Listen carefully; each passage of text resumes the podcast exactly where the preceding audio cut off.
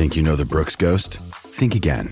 Introducing the all new, better than ever Ghost 16. Now with nitrogen infused cushioning for lightweight, supreme softness that feels good every step, every street, every single day.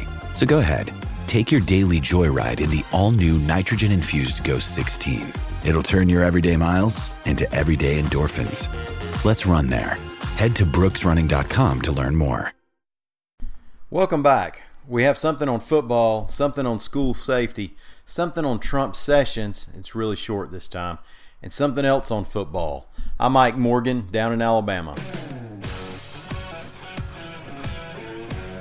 As high school football season is underway for the 2018 season, AL.com's Josh Bean reports that the 2017 season saw another small decline in player participation in Alabama.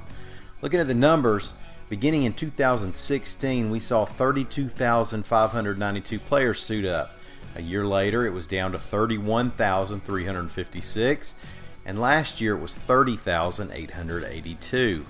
Now, those changes are small, but not insignificant. And we know it's not just a stats blip because it matches up with what's going on nationwide. And you might say, well, we have a football culture in the South, but all the states that border Alabama have also seen their participations peak during either the 2016 season or the 2015 season. Now, Texas is an exception to all this. But Josh spoke with a number of Alabama coaches about some of the factors in the decline, and of course, concussions and former NFL players being diagnosed with CTE is having at least some impact. Although the source of the concern, according to coaches, is split between one, yeah, this is a rough sport, and two, the attention given concussions can be overblown. That's according to coaches. Now, at least one coach even referred to it as a hysteria.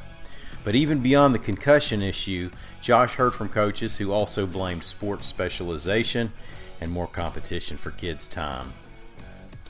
Well, we know about that new program where if a public school in Alabama does not have armed security, then a qualified administrator, under certain circumstances, can keep a firearm in a safe on campus. Of course, that hasn't settled the debate over who should be able to get their hands on a gun should the need arise. But it doesn't look like it's going to be a topic in Jefferson County schools.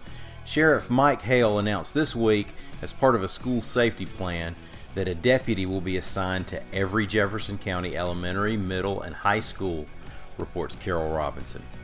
Now, right now, there are 25 school resource officers working 56 Jefferson County schools.